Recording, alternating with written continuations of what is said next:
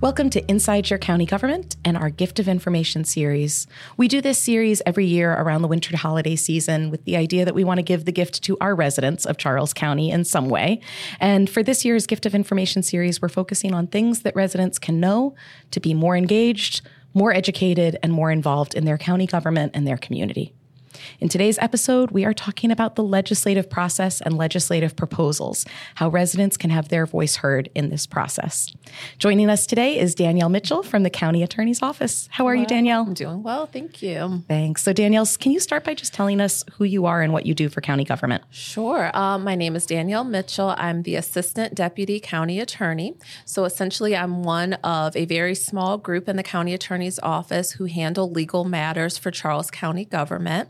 Essentially, my client is uh, the departments of Charles County, the county commissioners. Um, we handle everything from animal control matters, zoning issues. We will um, enforce building and zoning violations, things of that nature. And also, as a part of my job, I do handle the legislative proposal process at both the state level and the local level, working with our state delegation. Awesome. Thank you. And how long have you been with county government, Danielle? It will be about nine and a half years. Congratulations. Yes. Thank you. It's a long time. You're coming up on your decade of county government. Yes. you know, time flies when you're having fun. I guess say. so. When you're having fun and when you're, I'm assuming, super busy. Super busy. Yeah. That's your, for sure. Your office does not have a kind of a quiet season, correct? No, there is really no quiet season. There is always plenty of work uh, to go around. So, no, but we're looking forward to having, um, I guess for the month of December, that second half, there'll be a bit of a lull Good. because of the Board of Commissioners not meeting. So I am helps. so happy for you that Thank by you. the Board of County Commissioners taking a break, you kind of also right. can focus on other things. Good. Um, so no, good. I hope you can take some time off too. Thank you. Trying. Excellent. All right. So legislative process. You already said state level and county level. Right.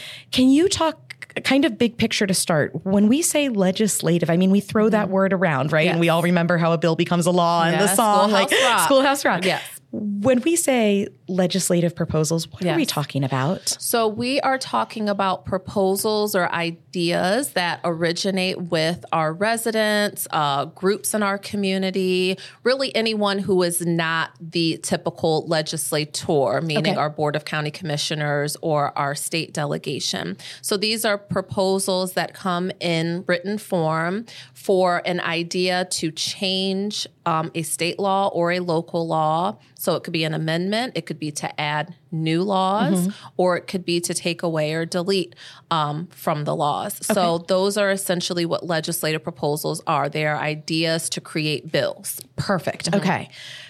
Can we talk state level first? Sure. Okay, so state level, what does this process look like? When does it happen? Who's involved? Right. Yeah. So I would say there's there is a specific timeline, um, and that is because the General Assembly has a 90 day session.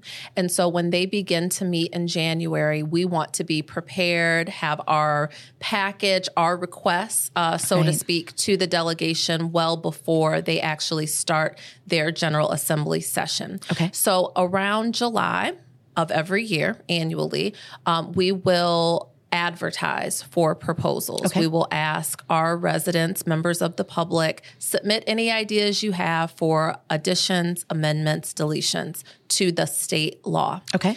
Um, that process, we will entertain those proposals and accept those for about a month. And then by the end of August or so, um, we will have prepared to hold a public hearing. That public hearing typically happens in September, and the commissioners will hold that hearing. They will invite the delegation, so that's our state senators and state delegates, to attend that meeting along with them. And they will ask those that have submitted proposals proposals to come out and explain why this proposal is needed, what they think the impact will be, um, if there is any sort of financial component to it, what mm. they hmm. think that will be. So it's really an opportunity to hear directly from those that are proposing the legislation and for the delegation along with the commissioners to get that information firsthand. Okay, excellent. And um, then what happens? So after the proposal public hearing in September, the commissioners will then schedule a work session.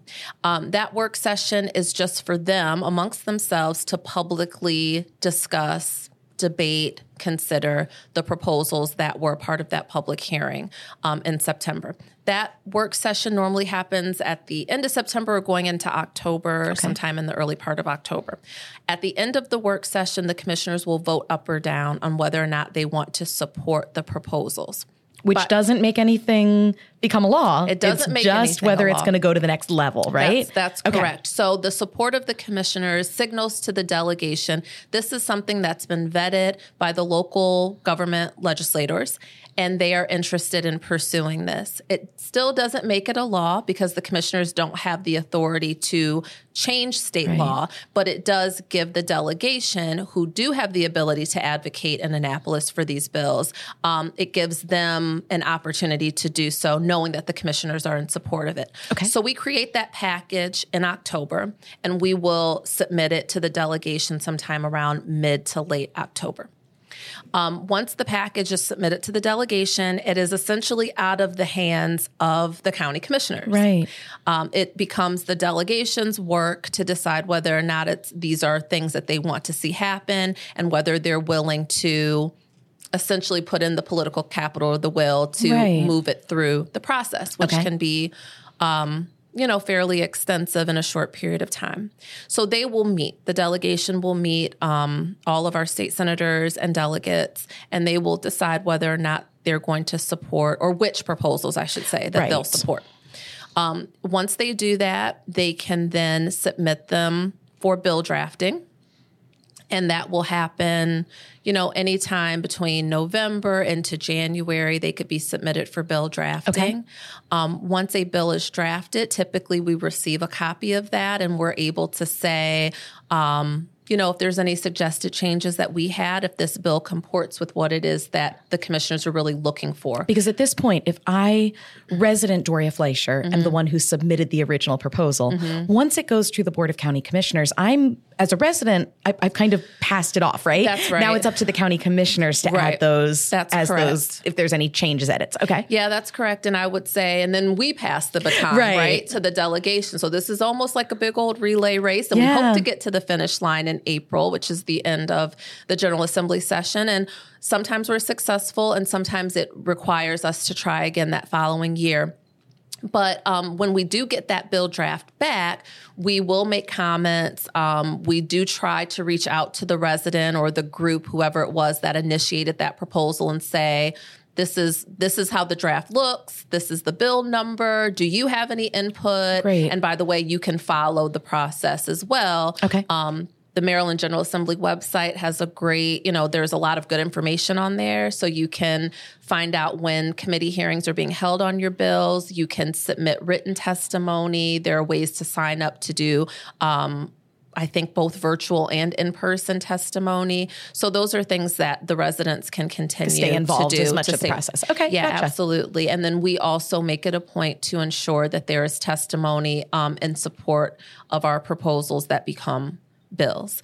So there is a voice or some representation in Annapolis once it goes to the delegation. What's uh, in the past? What's one that sticks in your mind of a really kind of exciting or good? And I don't even mean exciting mm-hmm. like special, but just like a we're proud of this one that went through. Can you think of one?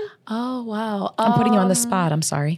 No, let me think. So, I mean, each year there are good ones, right? So, well, I know a couple years ago we had one bill that was to allow um, a we had a local winery that held and I don't want to get too deep into Nope. like the technical weeds, but basically they held a retail liquor license. So like if you think about your typical liquor store Okay. alcohol sales, um, they were not permitted under the existing law to also have this winery license. Okay. So there was a legislative proposal submitted by the winery to allow for them to hold both of these licenses. So that would permit them then to have their retail operation. They And could, also- and then also do their winery, and they could sell their goods in Great. their retail establishment. Um, so it was all about really supporting local small business. Right. Um, it really allowed them an opportunity to sort of take advantage of, of being both a winery and a retail Right. dealer. So they submitted that proposal. The commissioners supported that proposal, and ultimately it was successful. So now they're able to do both of those things under the law. That's a great example of a small business that realized Yes. that the current law really wasn't, Wasn't working. working, Right. and they were Right. able to.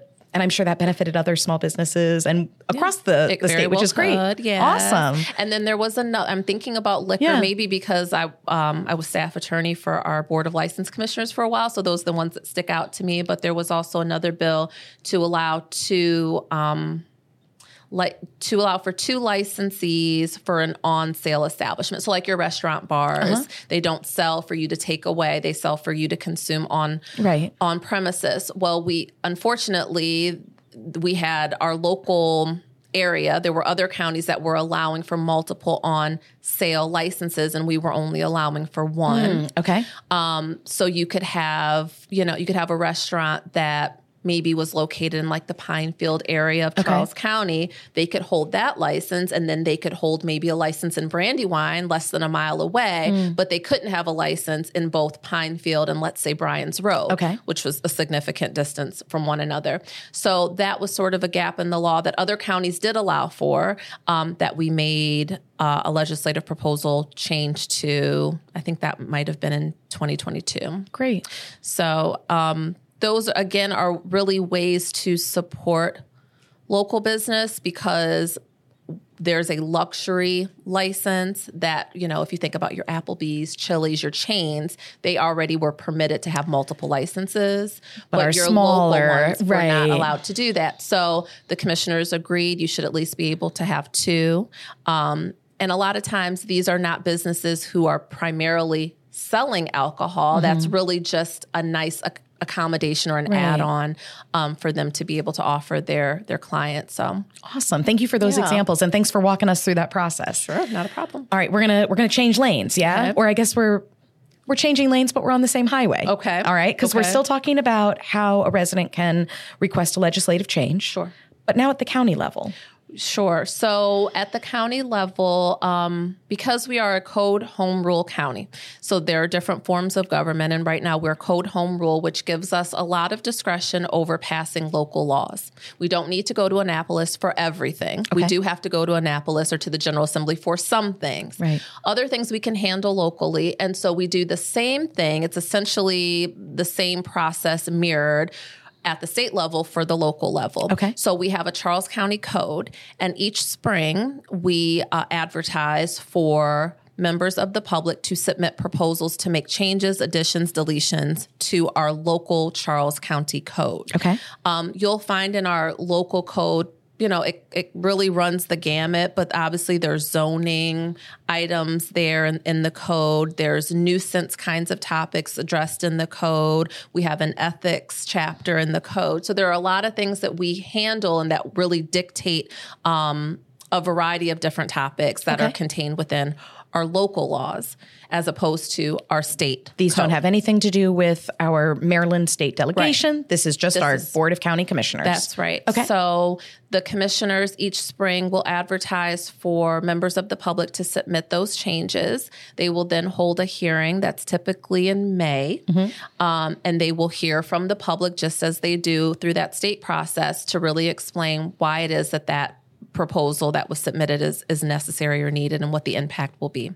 Um, they come back and do a work session following the public hearing, and then they essentially will instruct staff to gather more information, to draft the legislation. It really just depends kind of on um, how developed the proposal is. And I would say that that's actually a fairly important point that you do not have to have a proposal that verbatim explains what the change will be to the law or that you know is really fully developed necessarily. It needs to be to a point where the commissioners could consider it but there's a lot of the detail that will be worked out through the process. And I when I hear you say that, what Mm-hmm. I think is really valuable in that is that this is accessible to people who don't perhaps have experience in Exactly. drafting or in Exactly. writing legislation. It's just the idea of this really is important to me. I think this would benefit our community. Right. I'm going to give the commissioners the idea and hope the commissioners and the staff can then Right. make it something that really exactly works and fits. Exactly. Okay. So, um, so that process happens usually going into the summer, and then if there are drafts to be considered and introduced, that will, you know, that can happen anytime really throughout the year. It just kind of depends on how much work is needed to get Okay. it to a place where the commissioners could introduce legislation based on that proposal. Okay. And then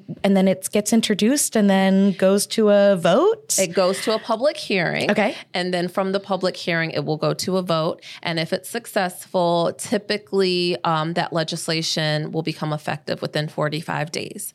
So it's a process. It can take weeks, perhaps Right. months, but ultimately, that proposal can actually turn into a law that becomes a part of, of our code. which is I, I love that it shows the fluidity of our government that, that just because it hasn't been in our code for the past however many years if it's a new thing and we need it it can become one okay exactly right. so um, i'm going to put you on the spot again Okay. what are some examples of some local legislative can you think of one that that comes to your mind that that's been kind of a success story of this really did benefit charles county when it made it through Well, let's see. So our last session, um, there were a number of proposals submitted. I know that there are still some that are kind of working their working way through. through, Okay, the gotcha. process. Um, I would say, actually, it's very timely. There was um, last spring, we probably had maybe a half dozen proposals that all addressed removal of an elected official. okay And as a part of that process, and there there were variations. So again, there was probably a half dozen. Some of them spoke to maybe a recall provision mm-hmm. where this would be something that could be initiated by the residents. Others called for different standards that would trigger because everybody can removal. submit whatever they want. They so I can say. Doria Fleischer wants this, but you Right. can submit Danielle Mitchell thinks this. Exactly. And then the commissioners take those and kind of Correct. pull the points that they think are the most exactly important, the most valuable. Right. Okay. And so um, there were a number of them that were all getting at kind of the same topic Okay. that there should be this ability um, if some if if the citizenry is not you know is essentially not satisfied with an elected official there is no mechanism right now for any change to be had with that um, with that official. So, as a part of that legislative proposal process, we did create a draft um, removal bill. Okay. That bill was introduced by the Board of Commissioners and it's had its first hearing. There were a number of comments that came from that hearing, and there were requests from the commissioners to really go back, listen to that listen to the comments and figure out ways to be responsive to those comments. So we're still working through the process, but it began with that local legislative Right. proposal process. To me, and I mean, Danielle, you know, I'm such a. Mm-hmm. I get so passionate about mm-hmm. community engagement and two way dialogue between government and its residents. But what I hear you saying is residents said, this is something we're thinking about. Commissioners and government staff went back and said, okay, if, if they're thinking about this, we could do it like this. This is the best practice. And then came back and said to residents, hey, did we do it right? And residents were able to say, like, yes, no, well, Right. we wanted this. Well, you forgot about this. Have you thought about this? And it really is that good two way dialogue where government's doing its job with the input of our community. Absolutely. Oh, that makes me so happy to hear stuff like that. I love it. I love it because that's the way it should be. Um, okay, so you see a lot of proposals that come in, yes, because everything you, you look at everything. Yes, I do. Give our community members, please, the gift of information. What would you want them to know if somebody is sitting there listening or viewing this and thinking, I have something I want to submit. This matters to me. Mm-hmm. What's what are kind of some tidbits of information or like hints from a pro? What would you suggest? Okay. Well, I would say pay attention to the timelines. That we try our very best to get that information communicated very mm-hmm. broadly. So we'll do a public notice in the paper. We run on social media. When the time comes for proposals to be accepted, we really try to get that information out. So I would say keep your ear out for those particular uh, deadlines. Because even if your idea is amazing, if you miss the deadline, Yes, it doesn't and- matter. So right, we, we, you got to meet the deadline. Exactly. okay. And unfortunately, there has to be order and Right. process in order for anything really to be successful. And so part of that is having a period of time that's open for these proposals Okay. in order to sort of work through the process. So I would say that would be the first thing. Okay. Um, make sure you get your proposal in.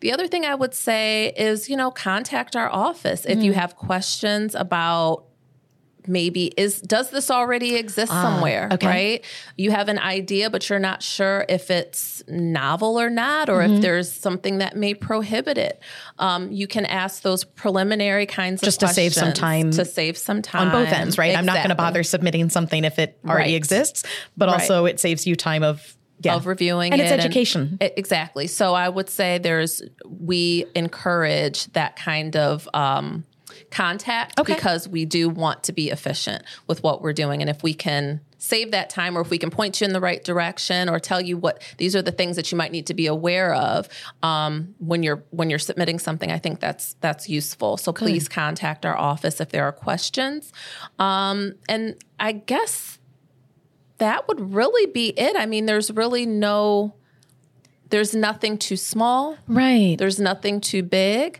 Um, this is really just about, you know, it's one of the great things about a democratic society and an open government. You have the ability to have direct contact and communication and really have that that impact. So um, I would just say if you're interested in pursuing something like that, don't let don't let the process stop you because hopefully we've made it a good one. Oh, that what a what a nice positive thing to end on of like this process is designed to help. Yes, exactly. Beautiful. Right. Exactly. Oh, Danielle, thank you for joining us today to talk Yes, about the, the legislative proposal process on both the state and the local level. I'm hoping that some of our listeners and viewers are getting excited when they listen to this and are thinking this is something I want to be more involved in, whether submitting or just showing up at the public hearings and and hearing what their community is asking for. Yeah, So, that's a really important point as well, which I should have said. That should have been my third point. No, you're is good. Even if you don't submit a proposal, watch out for what has been submitted. There are public hearings for the state and local, and you should absolutely feel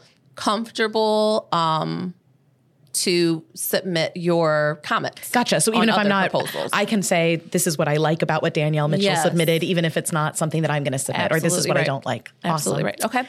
Danielle Mitchell from our county attorney's office. Thanks so much for joining us today. Thank you for having me. Appreciate it. Please keep in touch and stay engaged. Check out our other episodes in this Gift of Information series. We want to make sure that we are giving you the gift of ways you can stay educated and stay involved in county government. In the meantime, take care, stay safe, stay engaged.